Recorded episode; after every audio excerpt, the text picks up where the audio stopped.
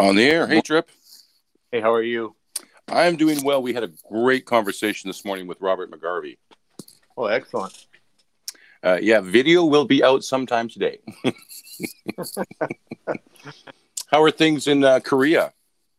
Oh, actually, it's interesting. I was actually yesterday, I was in Vietnam. Oh. And tonight I'm in France. You are a world traveler online. That's right. So. Well, hello, Jeremy. Hey. How's my audio quality, by the way? It sounds pretty good. Okay. I'll make sure. Can't do much of a voice like yours.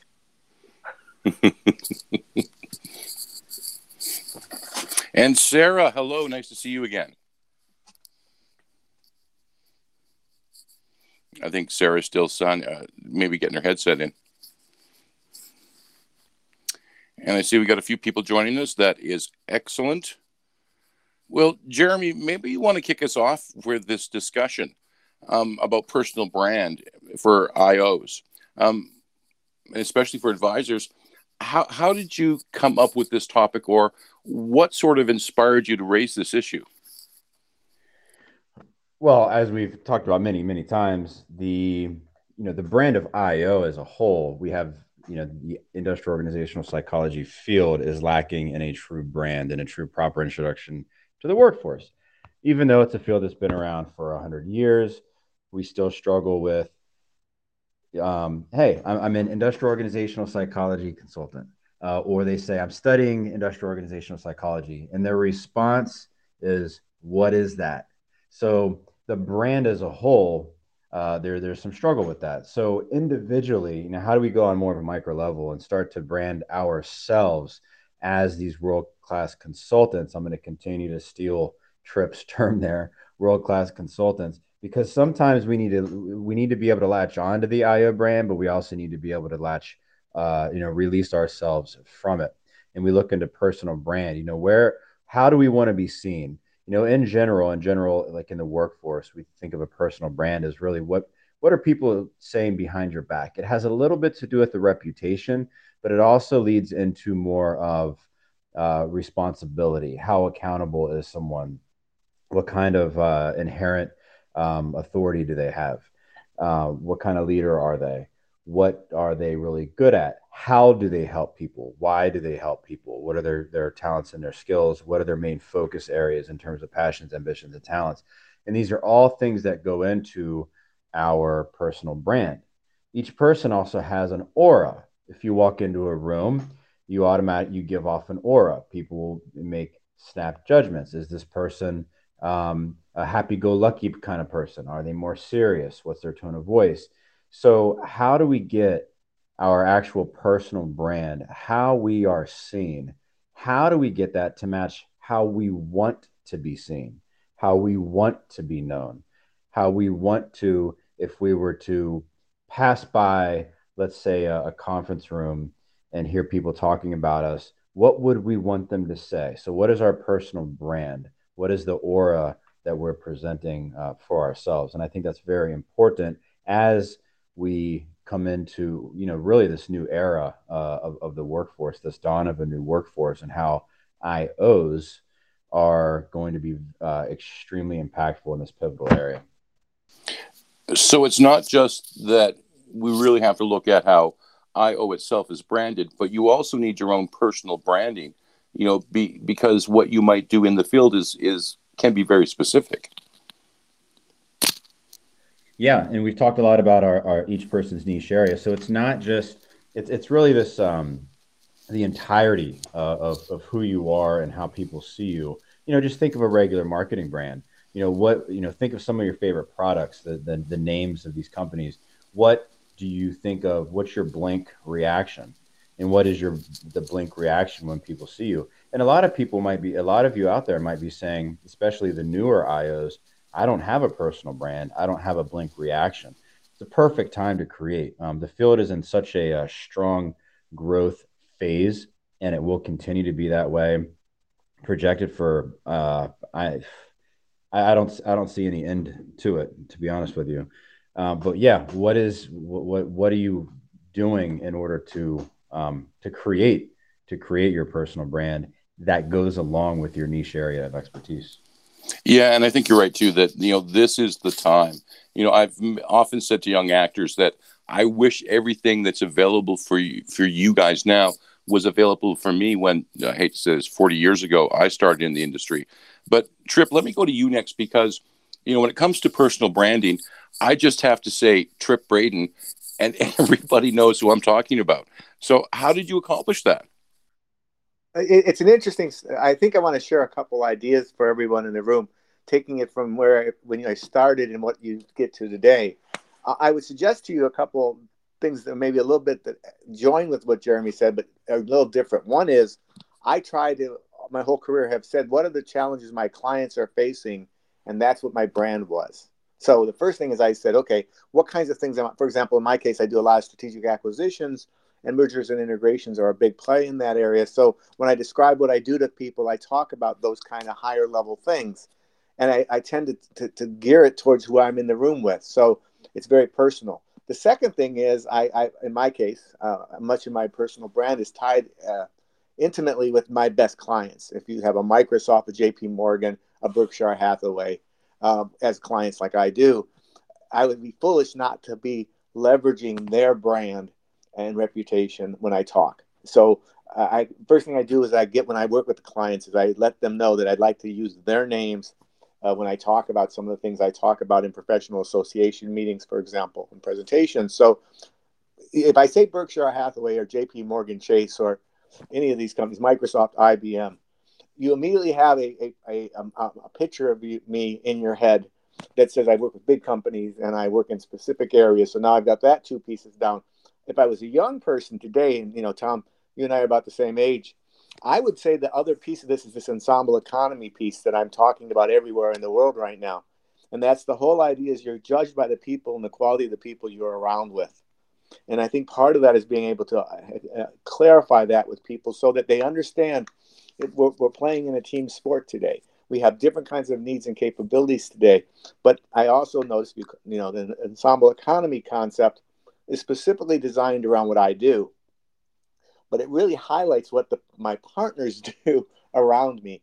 So think about it from the point of view of, okay, how, if I'm a young person, do I start to get that kind of cachet? How do I start to establish that? There are so many more ways of doing that, including this platform, for example, where you can be on a platform and immediately take credibility and move into a credible space simply by being engaged in some of these kinds of conversations. So, you know, it's those three elements are really, one is, be willing to let somebody else be the star. I always tell people there is no ta-da in consulting. And the higher you go, then I've worked with a number of CEOs that everyone would know. I never say, I feel this. I typically share my insights, even when I write, about what their thinking is and how they are building their organization. So it immediately focuses that person not on me and my ego and the gratification of being successful, but to really be very capable of sharing kind of stories so people can see themselves in it. And the other is they spend a lot of money, and I think of IBM and Microsoft, a ton of money on building a brand and reputation. So why not ride that wave with them and help support them and be comfortable in that role where you're not having to say, look, it's everything, it's my methodology, it's my process, even if it might be. It's much more powerful when you show it deployed. And especially in what we do in psychology, a lot of this is process-driven. A lot of it's productizing services that we offer with neat names. And the third is be willing to let go of who you have to be. The faster I rose higher and higher in my field, in the future of work, for example, the moment I let go of Tripp Braden and really became something different, which is much more of a person who's a champion for the future of work. Not that, you know, and it seems to work really well. So just think about how would you become a champion for what you do. That's great advice, Tripp. Sarah, I want to come to you next because you have been successful as an IO, you know, in the field, and I'm assuming that you had to go through, you know, the branding process of IO. What exactly is that? But then you also have been able to brand yourself as well as you unique in the field. So you want to talk a little bit about that and share? Absolutely. So I wouldn't say that I'm completely through with my growing pains. And to be honest with you, I'm not sure that I ever want to be. That's part of the joy that I take in being a business owner and an external consultant is the evolution process. So I love that part of it. And I'm always trying to challenge the next, what can I do next, right? But when we're relating everything back to branding and kind of niching down, for so long, I kind of resisted the idea of niching because I felt like I was closing doors and windows on myself left and right. And once I realized that by niching down and articulating what value I actually provide, it didn't so much close doors, it actually opened them because it gave people the ability to understand what I did without having to be an expert in our industry. And really, I think that's the ultimate goal for every IO is to be able to articulate our value, but at the same time, retain that level of respect that comes along with our educational background as kind of the clout and that thing that props us up, that foundational piece, right? And so what I've learned is it's much more valuable to spend time creating that value statement than anything else. And the more that you can simplify that, the better off you're going to be. I work a lot of people in the room probably know I work a lot with veteran support organizations because that's my way of giving back to my community. And I encourage everyone to do that because it really is through the connectedness of people that we are able to have our greatest impact, right? So because of my veteran affiliation, now I'm working with people at Ernst & Young or USAA or Wells Fargo. And these are people that I would not have had access to had I not selflessly put myself out into a community of service. So, at the end of the day, what person are you? How are you providing value? What are you interested in? What are you good at? And just continue evolving. That would be my biggest piece of advice is I never say my brand is done. My brand is never finished, just like I am never finished. And paying attention, like Tripp said, to what it is that your clients or the people that you're interacting with frequently see in you or want from you, they're really going to be the ones defining your brand, not you.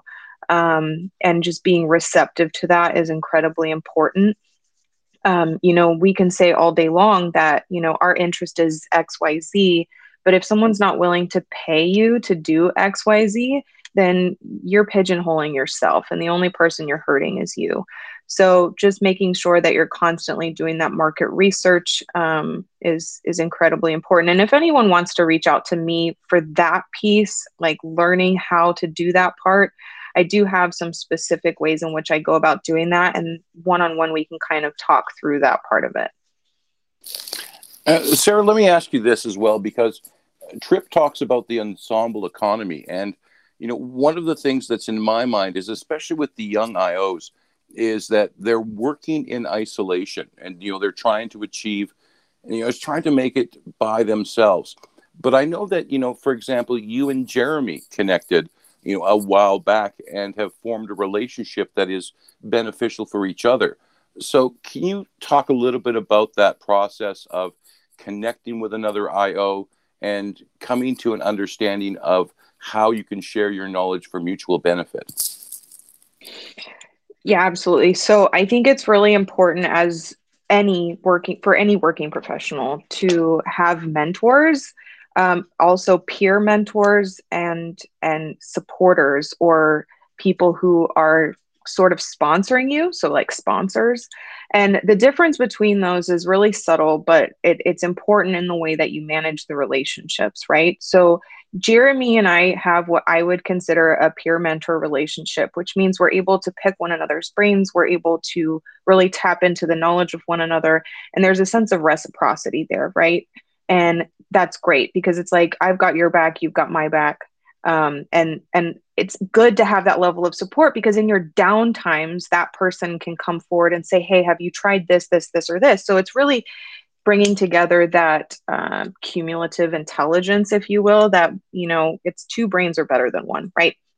The next would be having a mentor or someone that is where you want to be. Okay, so that's how I define a mentor. It's someone who is doing what it is that you want to accomplish verbatim that you can model your actions after, because really you don't want to spend all of your time reinventing the wheel. And I know as IOs, it can be very tempting to do that because we're always thinking iteratively and evidence-based, and we're constantly wanting to evolve, but you always want to start with a framework. So make sure that you find that mentor and you identify them early. So that would be the second person. And then the third person is going to be your sponsor, and your sponsor is like a mentor, but it's that mentor that you've had and nurtured for a while that now vouches for you. That's that person that will go to bat when you're about to sign a deal and someone says, well, I need social proof or I need evidence. And you can say, you know what? Why don't you contact so-and-so? They've worked with me quite a bit. They can attest to my character, the types of, you know, solutions I've provided in the past and that sort of thing. So it's almost like a reference point. But they do need to be somebody of clout, right? And so that's why when you're picking your mentor, I really encourage everyone to be very selective, and they really need to be that end-all be-all goal that you're trying to achieve. And so for each one of those relationships, there's a different cadence at which you should nurture those relationships. And there's different expectations on both sides of the coin, right? So one thing that I get a lot is I get a lot of younger IOs reaching out to me saying, hey, will you be my mentor? And I really appreciate that. And it's really like heartwarming and nice to get those messages. But as a business owner, you have to be protective of your time. Your time is your most valuable asset. And so my first question to them is always why. And most of the time I don't get a response outside of, well, you're another IO. I need more than that. In order for me to serve as a mentor to someone, I want to know what it is that they're trying to learn from me, what it is that, you know, what do they envision for themselves and that sort of thing. I have to see that early motivation from them right from the get-go. And I would think that most mentors are the same if they're worth their salt at all.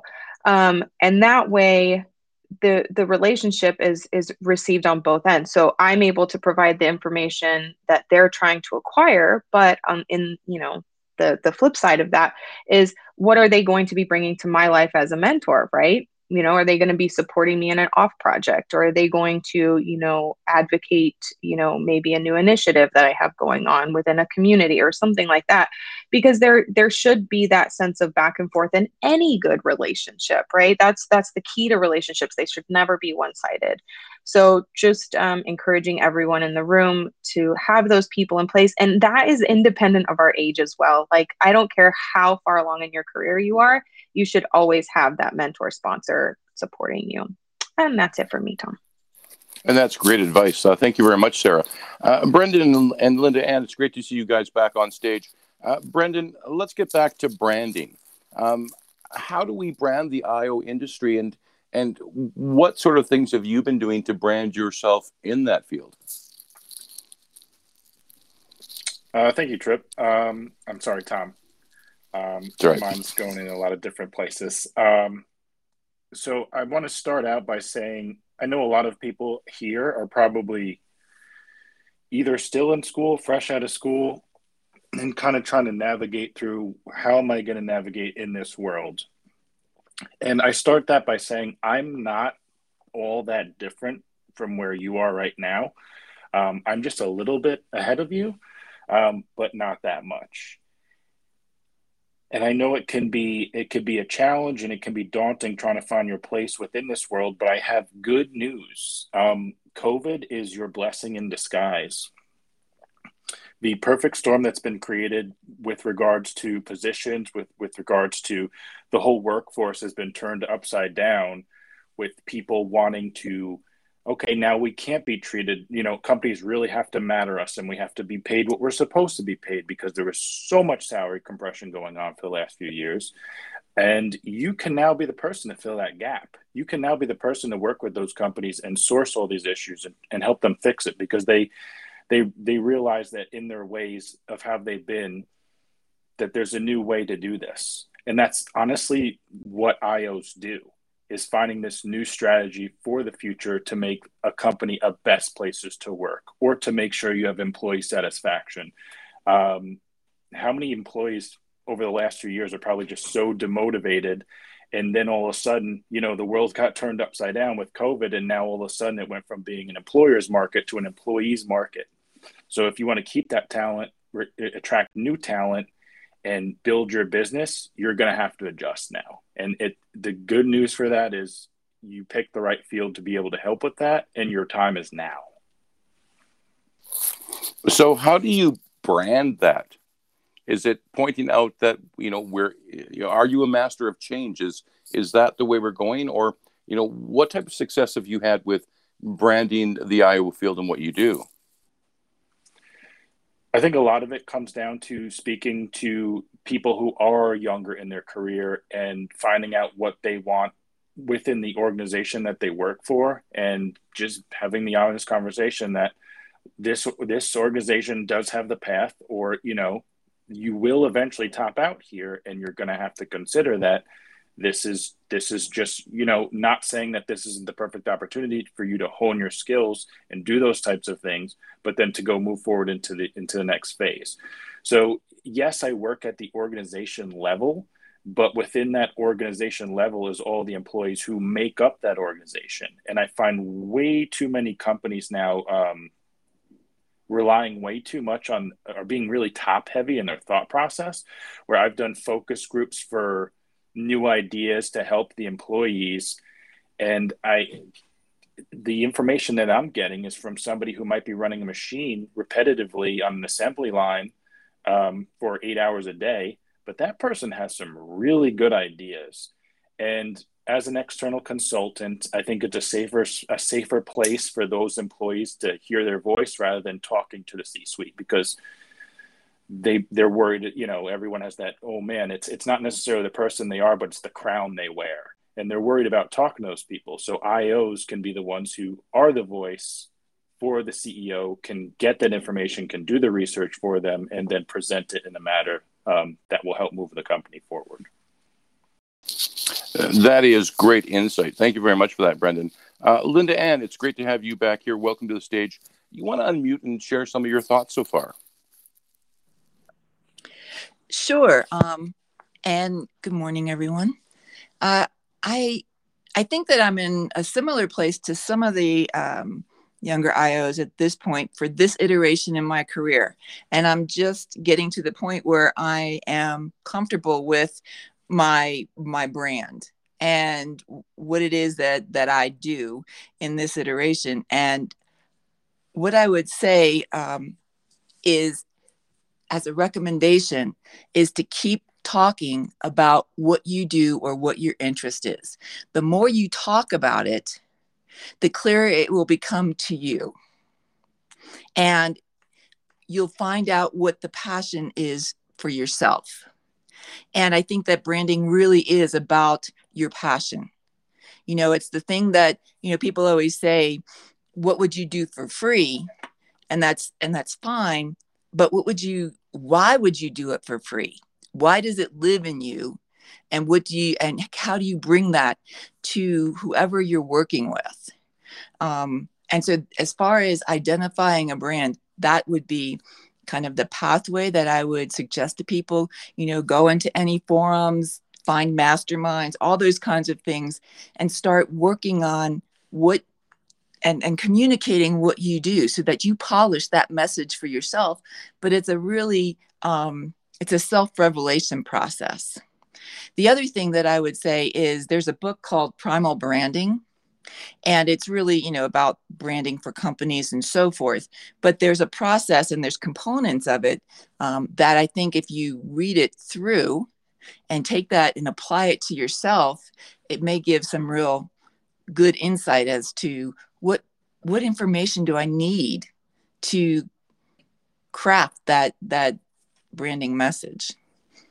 So, well, let me ask you this then, Linda Ann, because I can see going through the process of, creating or establishing your brand, but the messaging of it is sort of the next hurdle.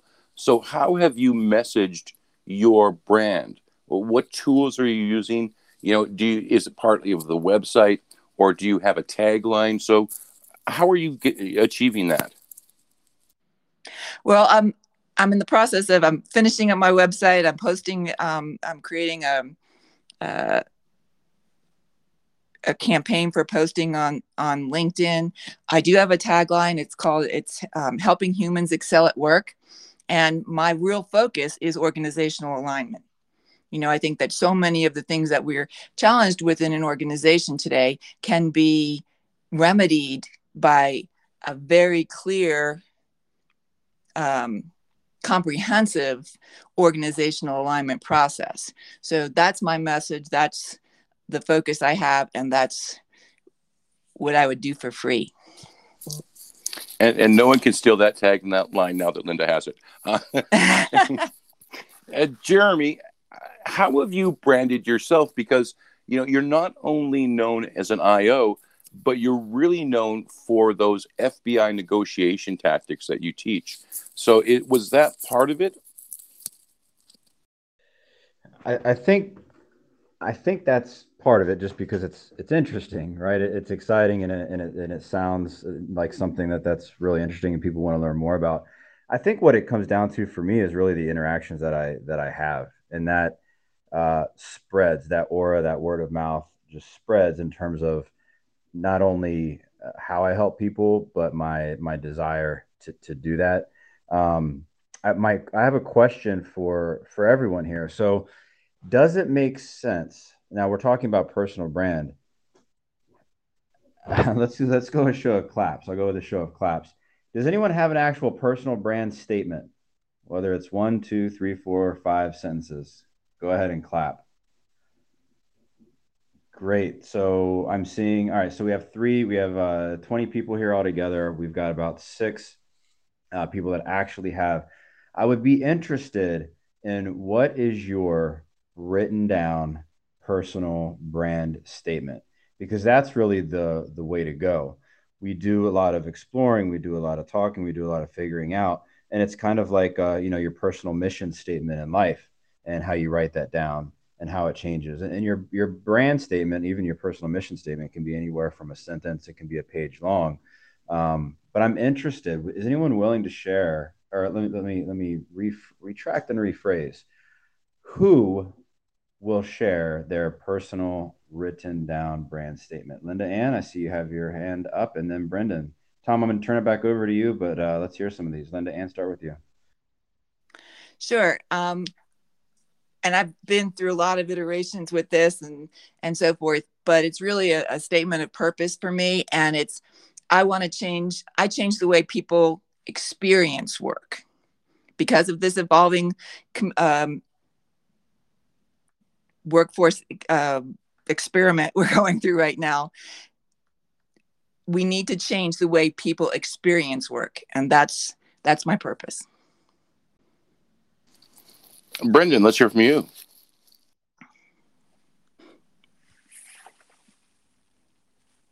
So when you asked the question, I was thinking about it, and it's been something that I wrote on my LinkedIn a long time ago, and it's even before I started doing external consulting, and it's always been my go-to, and it's, I have the ability to anticipate and oversee change, create better employee work-life balance, and I believe in doing everything with the highest level of integrity. So that's my personal line, brand, whatever you want to call it, but that really reigns true in all the work that I do. And once again, you can't steal that now. But, Tripp, let me go to you, because we're now getting to the point of creating that message. But you're right, we are, the same age. And when we started, it was write a letter, do an email, make a phone call.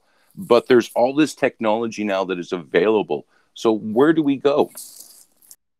Well, that's a great question, Tom, because I think part of it is if you end up having a sentence, that's all you... I remember one of my clients I've had for a long time saying to me, elevator speeches make, elevator minds. And I thought, what an interesting conversation piece. And he's a very smart man and very bright. But it made me think about what you do. And I think it also, you have to determine, and I think this is something everyone in this room has to think about, is are you working with an organization or are you working with a person in that organization? Let's say you're working, and most people never choose one of those two paths. And because of it, they always have these messages that sound corporate-ese. And no disrespect to corporations, because I've worked with a lot of them. I don't think you want to do that today. I think it has to be more personal and engaging.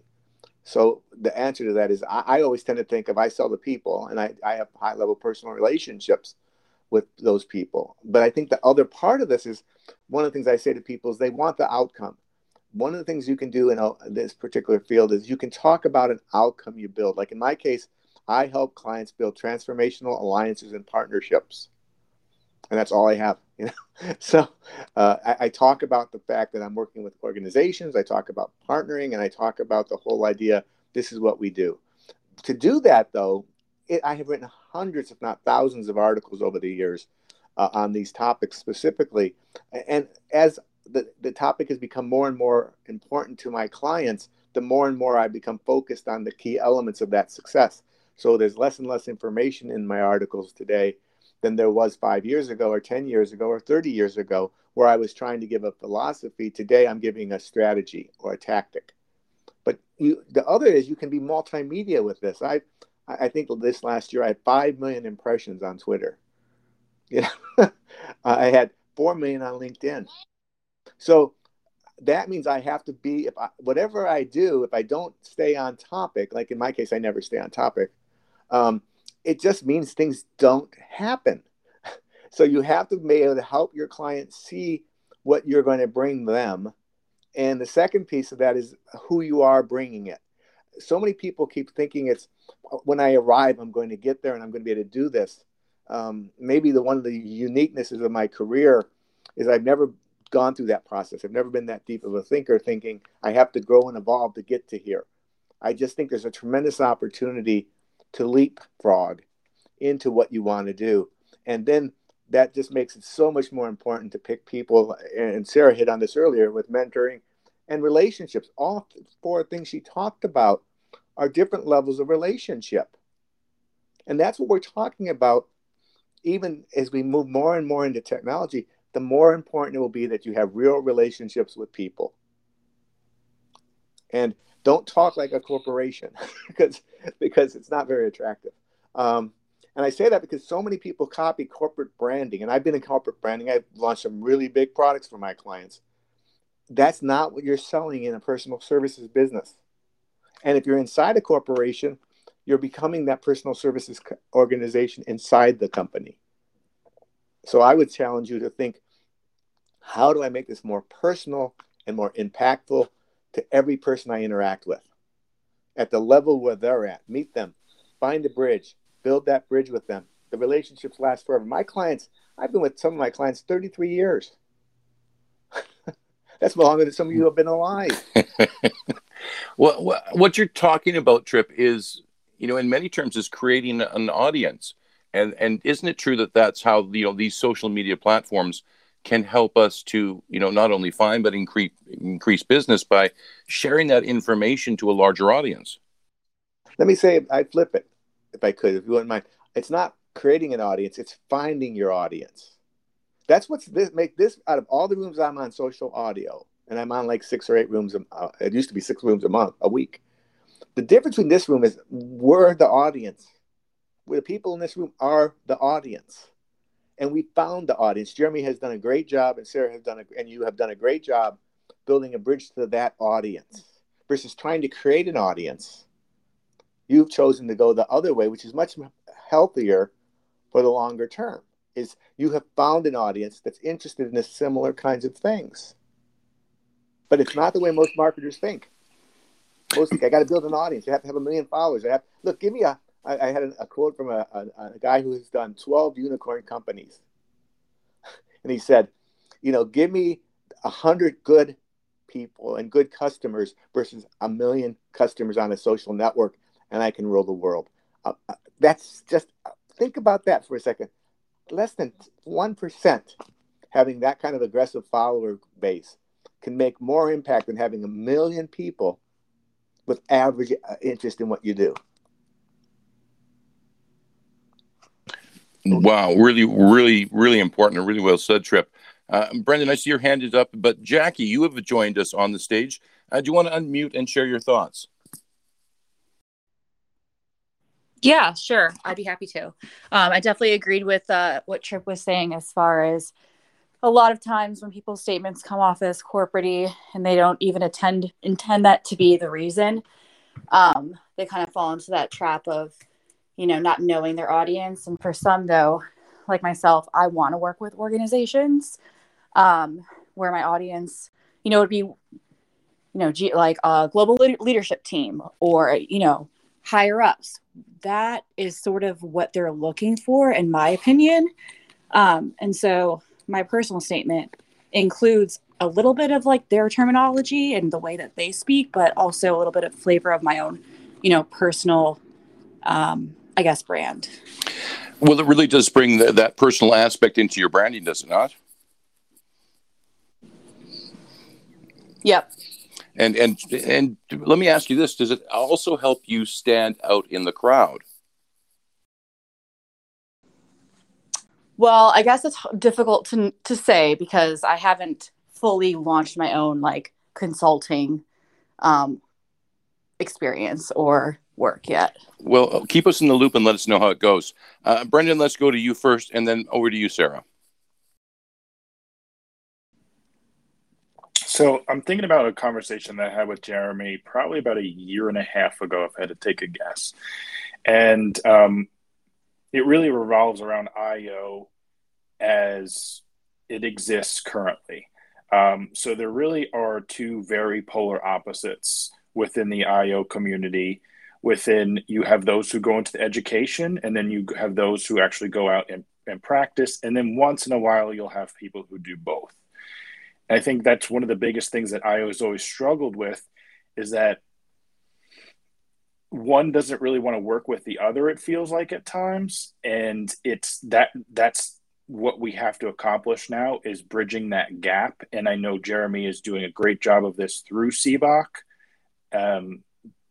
but making sure that, yes, the education portion and the research portion that takes place in the IO community is also very important to those in the practitioner world. But now it needs to be vice versa, where what the practitioner world is doing, those who are in the research and the education also need to start paying more attention to what's actually taking place on the day-to-day basis. And that's just something I wanted to share. And it's a great point. Sarah, over to you. Thank you, Tom. I'm just going to circle back, because we were all asked to kind of share, our value statements, right? And I just want to tell you. Yeah, Sarah, can you speak up a little bit? You're awfully low. Yeah, sorry about that. So maybe my headphones are dying. I don't know. One of the things that I deal with quite a bit is I meet up with a lot of military leaders, right? I speak with people who are getting out of the military very frequently. I have at least one meeting a week with a colonel or higher that's getting out of the military, and they're connecting with me, to make their transition more effective, right?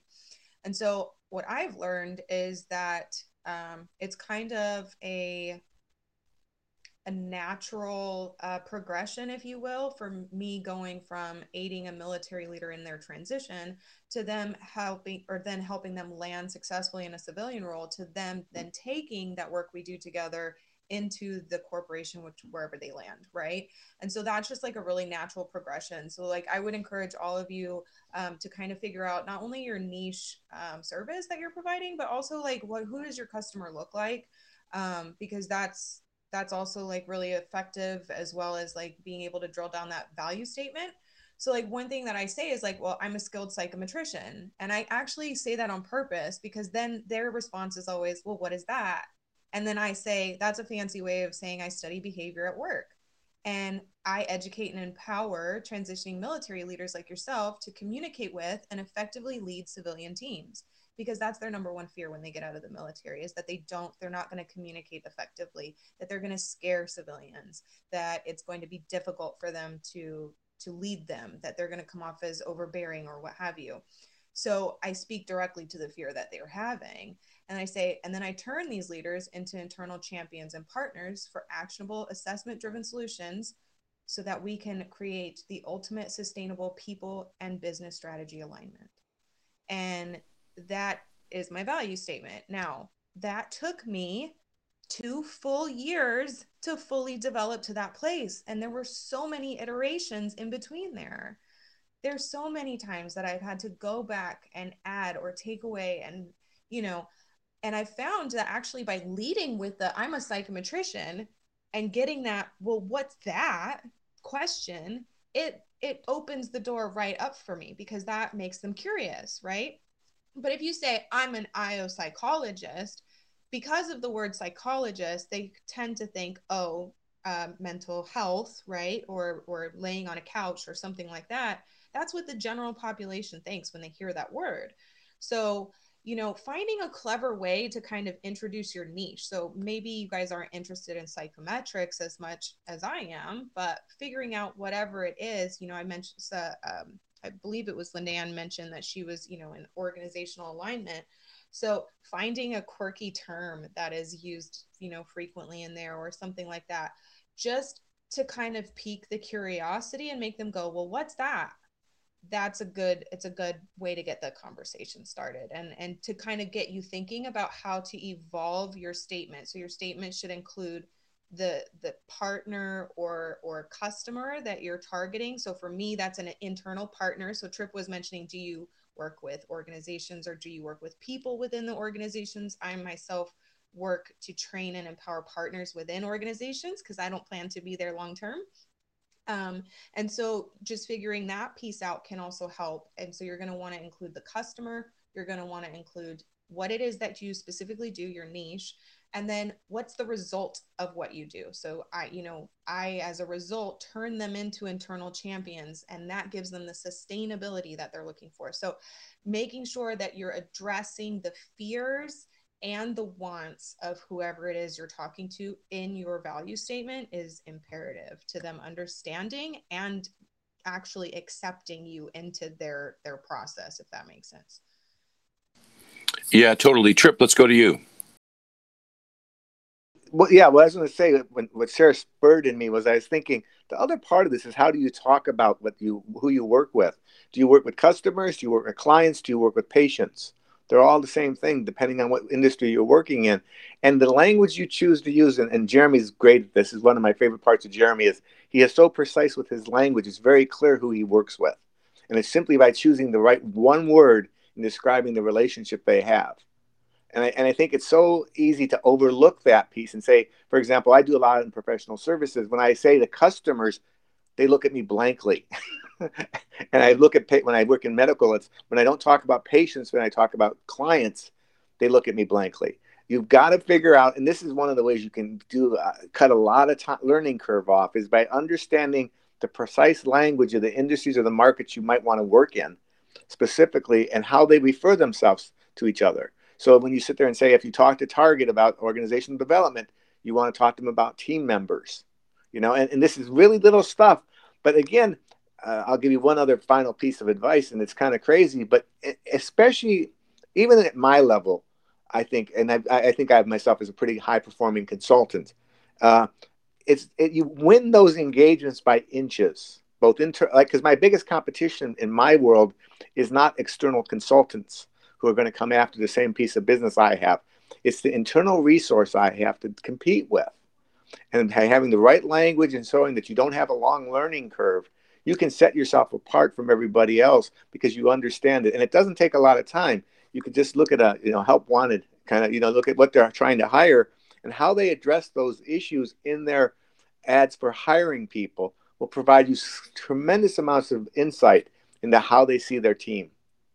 And it can save you and make you a lot of money and find you a lot of opportunities simply by understanding better your clients' condition before you go there and using a language that they're familiar with versus trying to translate in real time. Great advice, Tripp. Jeremy, let me go to you next, because Tripp, Sarah, and Brendan have all sort of touched on this, but we just had a fascinating conversation with Robert McGarvey, who is a world-class economist and is really seeing the change that we're going through with, businesses and corporations focusing less on, the factories and the machines, because we're really moving into a people economy. So how is that going to maybe change or force the adaption of the IO field? And are there some new niche markets that, especially IO should be looking at? Yeah, I think first off, Tom, let me say kudos to you. You're going to be on 3 hours straight of hosting strong events. We just had our VC Mastery, and then we have this one, and then we have our next deep dive. So You are still going strong, my friend. In terms of what we were talking about with Robert McGarvey and moving from, machines creating wealth to people creating wealth, I think there's a lot of opportunity now for IOs. I have seen just a dramatic mind shift in terms of how organizations think about their human capital and how organizations are finally starting to realize that, look, we have all these untapped resources, which essentially are free resources to us, because we're already paying for them. We're already paying the salaries and the benefits to our people. Guess what? Now we can actually, as we learn more, tap into that, as we learn how to tap in to that, all of those passions, all of the ambitions and the talents that people have, and refrain from just smashing the spirits. Refrain, I'll say again, from smashing the spirits of people when they come into the workforce. People have there's so much. I mean, I say this often, I'll say it once more.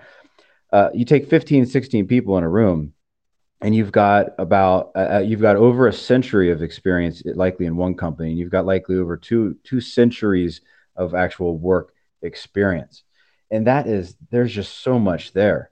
And instead of people coming to a job and being told what to do, it's really a matter of, I saw this posted, somewhere on LinkedIn yesterday. I can't remember who or what, but it's really a matter of you saying, all right, we're hiring you because you're good at this. Instead of us telling you what to do, why don't you tell us what to do? Now that I think about it, I believe it was part of it, Steve Jobs' quote. So I think there's tremendous opportunity because of that paradigm shift finally that organizations are going to, and that, quite frankly, IOs have been praying for years and years and years and years. I think it's finally coming. Because as a necessity of what's going on in our current work environments. Well, let me ask you then, Tripp, next, because, you're actually in those rooms where you're having conversations with, CEOs and the members of the C-suite. Do they see the change coming, and are they ready to adapt?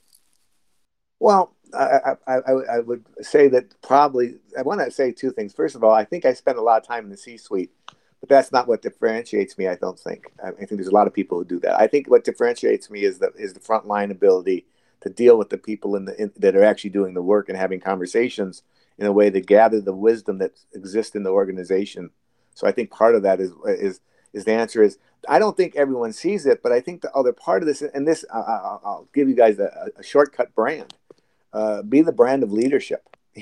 Be the person who's being the insightful person who's providing insight into those kinds of issues. Pull together what Jeremy talks about, pull together what Sarah talks about, and realize specifically that that's part of what you bring to them. So the CEOs know it's coming, but the question becomes is what kind of organization are we going to be? And if you look at not just Sadella, who at Microsoft, I just killed his name, the CEO over there, you see a different kind of leadership in the C-suite, and it's more of a team-based approach and a more collaborative basis. So when I maybe 20 years or even 15 years ago might have said to them, this is what I see and here are my insights, today I have to help bring them to those same insights or their own insights ultimately, and then it's a give and take.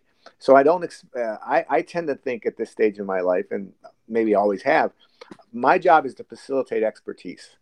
My job is to bring out the best in the people I work with, right? This is what I do for a living.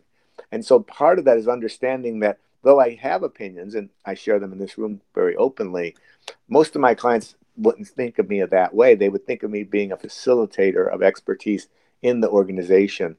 But yes, they see it coming. I think the question for many of them is, what does it mean? Because what we have to think about is, as you look at technology taking more and more over and doing less and less with more and more equipment and technology doing a lot for you and less with people, it means you have to have high-performing teams. 20 years ago, I came up with the Army and said, the Army of One concept. And at that time, we really weren't there yet. Today, we are as a society. The individual is supersized, and that means it's not so much about the people in the room with me, as much as what the people in the room are thinking and trying to do. So if that helps, that's a very long. I have a couple long answers always today, right? But I do think the other part is understanding it's the ability to go up and down the organizational charts effectively and never point a finger at anybody being guilty because something's not being done, but making sure that it's changed. And that's really hard, because you sit there and you see something and say, I can't believe you're breaking the spirit of your employees. I have this going on right now with one of my biggest banking clients. Their whole branch just about resigned. And I said, whose fault is it? And they all blamed the manager in the branch. And I said, no, I can't do that. You got to go to the general manager of the division, because that's the person who's kind of leading the thinking. You've got to be able to not accuse. And I say this not because I'm always good at it. You can't accuse people into doing something you want. And so many people try to do that. And it's very hard, especially for people like everyone in this room. You're all much more educated than most of the clients you are going to work with in your life. And the moment you figure out that your job is to really build that relationship and peer-to-peer as quickly as possible, without going over their head, you're going to have a lot better relationships and ultimately better results from your engagements. And, you know, that's my opinion. Yeah, I don't care how long your answers are, Tripp. You show great wisdom. Brendan, I want to go to you and ask you a question, because, you know, you're working on the front lines. And yesterday I was in a Zoom event with three mental health experts. And one of the things they raised was, you know, we're focused on the work-life balance, but really we need to switch that thinking and be more focused on the life-work balance. What do you think of that concept? Oh, Brendan, did you hear that, or was I muted all the time? Yeah. No, I'm good. I heard you. Okay. We're good. I love the way you put that as the life-work balance. And I think something that's a lot of there's a struggle going on right now. You'll see it on LinkedIn. I'm sure there's probably people on here that I've actually seen post these things about people should be able to work from home, and hybrid is the new this. And I got to be honest with you, it's still, in my opinion, it's probably a 50-50 to a 40-60 split, that certain people like working from home and certain people don't. I personally don't like working from home. I like going in and I like interacting with people, and that's just who I am. So what's happening is you have this battle between the people who like to go into the office are generally because, well, then you go into the office and you put your 8 hours in, and, you know, you pretty much done the majority of your work for the day, albeit with the emails and other things that trickle out. But then you also have the people who are doing this more remote work. And I have to be honest with you, a lot of these people are burning themselves out, because they're starting their day at 8 o'clock. And then maybe they go and they have dinner, but then they go and pick up work again for the next 4 hours, and they're not finishing until 11 o'clock or midnight. So I think it's up to these organizations to really be setting the rules and the guidelines and the structure around what telecommuting is and what remote workforce is, to make sure that that life-work balance is appreciated, because I also know between that, a lot of people now have become so used to that, so they'll go on vacation and then they'll get emails and they'll be answering emails from the beach and things like that. And it needs to be a true vacation. It's truly days off and a true checkout from work. And that organization has to make sure that it's upheld as a belief to them that, hey, when you're on vacation, you don't have to worry about here. You worry about your vacation and enjoying yourself. Great point. And, you know, Jeremy, we've actually been looking at this with the programs that we're developing at VC Mastery. How do we establish that work-life balance so that it's not 24 hours a day working, but you're doing it from home? Of course, having that clear delineation is important, but, you know, there's also an importance of identity.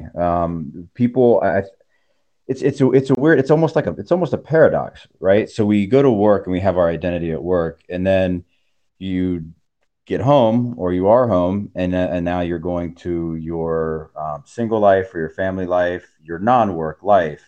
And sometimes it's like night and day, two completely different things.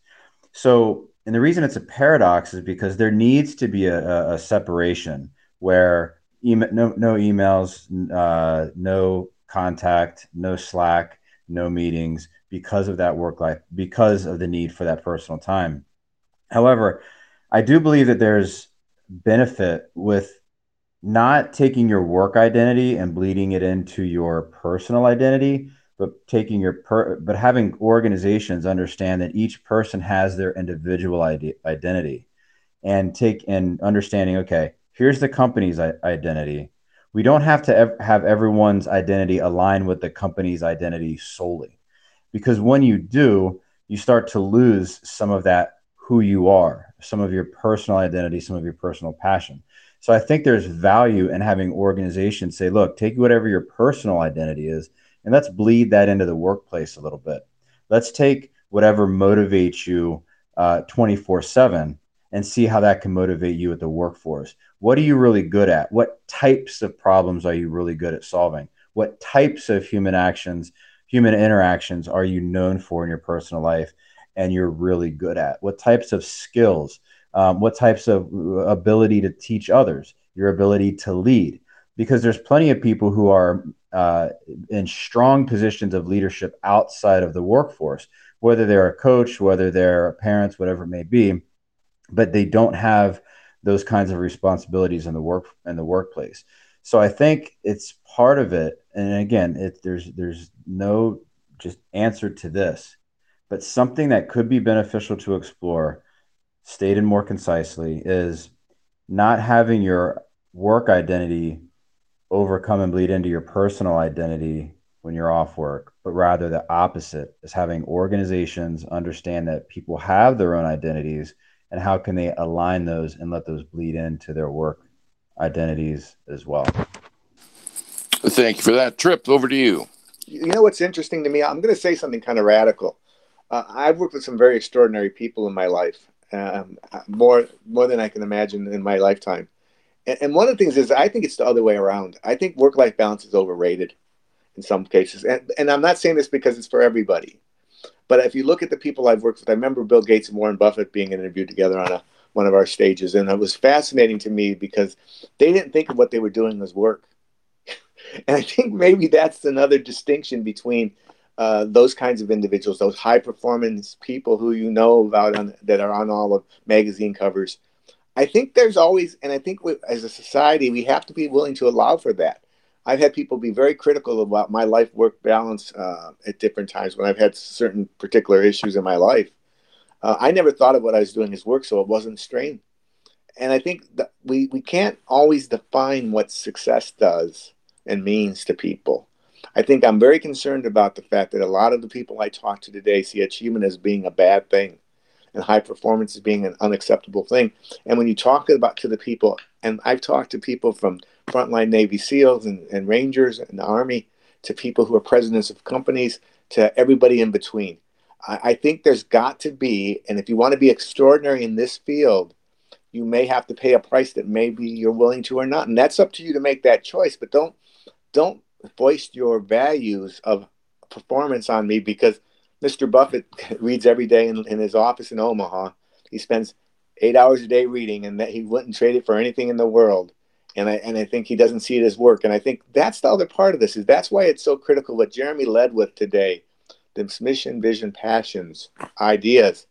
You should be willing if you want to be extraordinary, and not everybody has to be, but be honest enough with yourself to say, this is some of the behavior that is required in every society to be extraordinary in all of history. There's never been an extraordinary person who wasn't all in on some level, but they didn't feel like they were all in. They enjoyed what they do. And that's where I think the other thought I'd say to everyone in this room is this is my last time for sure on for a while is challenge yourself to not go along with the crowd on some of these issues, because you're going to wonder at the end of your life, you're going to look back and say, what did I accomplish in my life? And I have, children and nieces and nephews and friends and relationships, but my God, I never thought I was working, most of my life. When I'm working, I'm looking at a client saying he won't be a client or she won't be a client much longer. If I feel like I'm working, and I'm just saying to you, as you think about what you do in your life, find something that you can put your teeth into and not mind and not feel like it's work. This should not be hard work. Psychology and emotional intelligence for me is not hard work. You guys have got to find a way because the high performance people, and if you don't want to be one, that's okay. But understand what you're giving up in that for yourself and for the people around you and the world.